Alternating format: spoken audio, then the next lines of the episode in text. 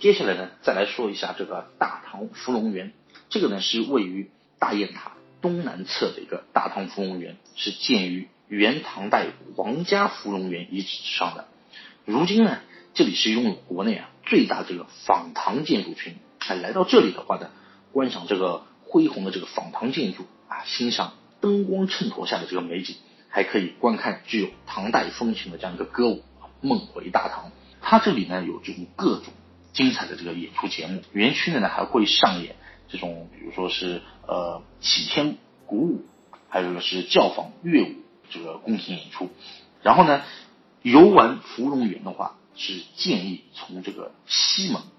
也就是这个正门，称之为这个御园门入园。入园后呢，你这个沿着这个湖边的小路啊，顺时针环绕这个芙蓉湖的这个一个游览各个景点。那么大唐芙蓉园与大雁塔呢，就是相距差不多两公里左右。你呢可以是上午的时候去游览这个大雁塔，下午的时候呢去游览这个芙蓉园。然后呢午饭以后入园啊，这个是游览芙蓉园的这个最佳时间了。那这样的话，你这个既白天能够呃玩到这个景色，就是晚上的话呢，也能够看到这样一个优美的一个景色，就是你这个白天晚上都要两不误。然后我们既然说到这个大雁塔了，我呢也来简单的跟大家来说一下这个大雁塔，好吧？大雁塔呢是位于市区南部的这个大慈恩寺内的。那么大慈恩寺啊是这个唐代长安城内最宏丽的这样一个皇家寺院，它是建于这个唐太宗时期。是太子李治啊，为了这个追念母亲文德皇后而建造的，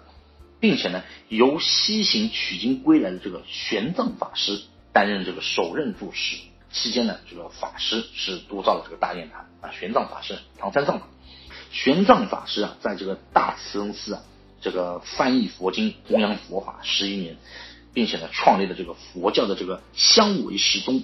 那么使这个大慈恩寺啊，成为这个。唯识宗又成为这个法相宗的这个祖庭，期间呢是为供奉从印度请回的那个这个金像和舍利，法师呢是亲自督造了建造的这样一个大雁塔。如今的这个大慈恩寺啊，是明代在那个元寺院，就是那个西塔院的基础上修建而成的。现存的这个殿堂啊，大多都是这个清代建筑啊。那么寺内呢，中轴线上的这个主体建筑依次是这个大雄宝殿、法堂、大雁塔。玄奘的这个三藏院，其中大雁塔内和那个三藏院，就是分别供奉了这个佛舍利和玄奘法师的这个顶骨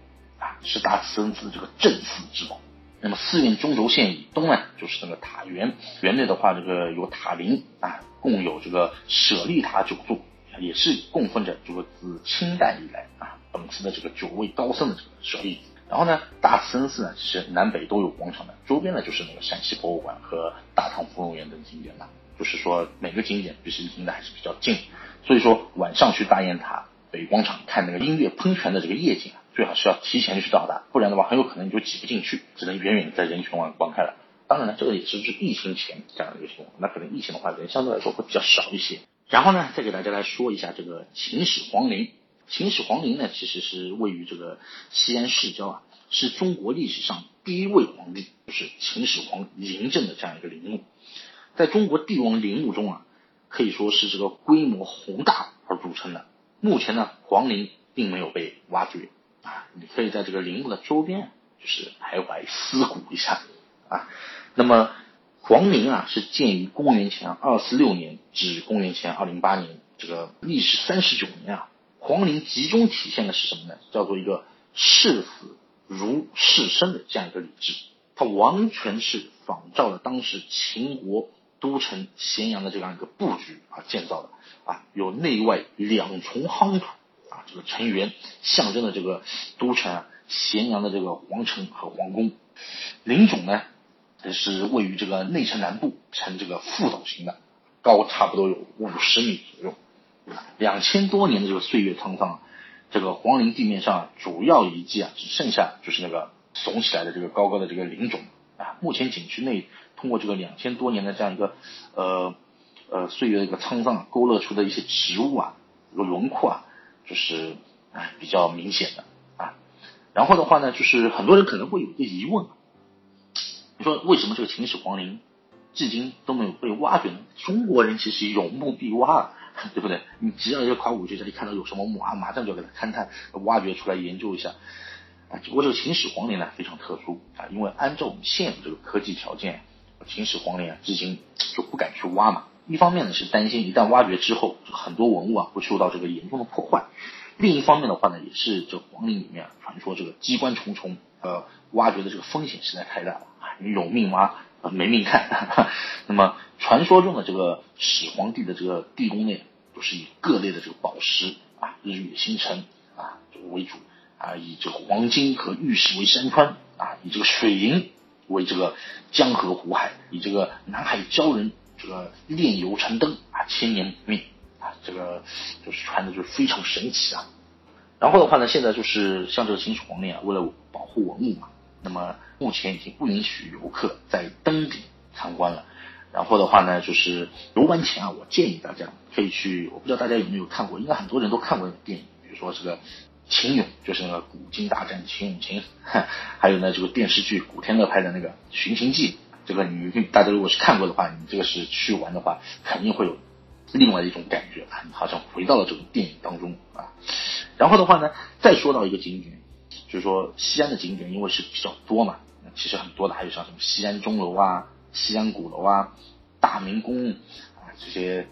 大唐不夜城还是非常多的。那我接下来再给大家最后来说一下那个大唐不夜城，好吧？说到这个大唐不夜城的话。不夜城的中轴景观大道是一条1.5公里啊，横贯南北的这样一个中央雕塑景观步行街啊，上下呢是分布着这个盛世帝王、历史人物、英雄故事等九组这个主题群雕啊，它是立体展现了大唐帝国在这个宗教、文学、艺术、科技等领域的这样一个地位啊，彰显出这样一个大国的这种气象啊。那么这里呢，也是聚集了很多网红的这样一个玩法。重点呢是呈现这样一个炫彩、梦幻和科技感啊，它就是利用这个大唐景的这个装置啊，打造这样一个时尚动感的一个交互的一个这样一个体验啊，就年轻人也是比较喜欢去这种地方去玩的嘛。而且在这个亲子科技区啊，通过这个场景啊呃形象展现，还有现场的这个动手操作来启发孩子们的这样一个想象力、创造力啊，所以我觉得就带孩子去玩的话，这个都是比较好，体验会比较好一点。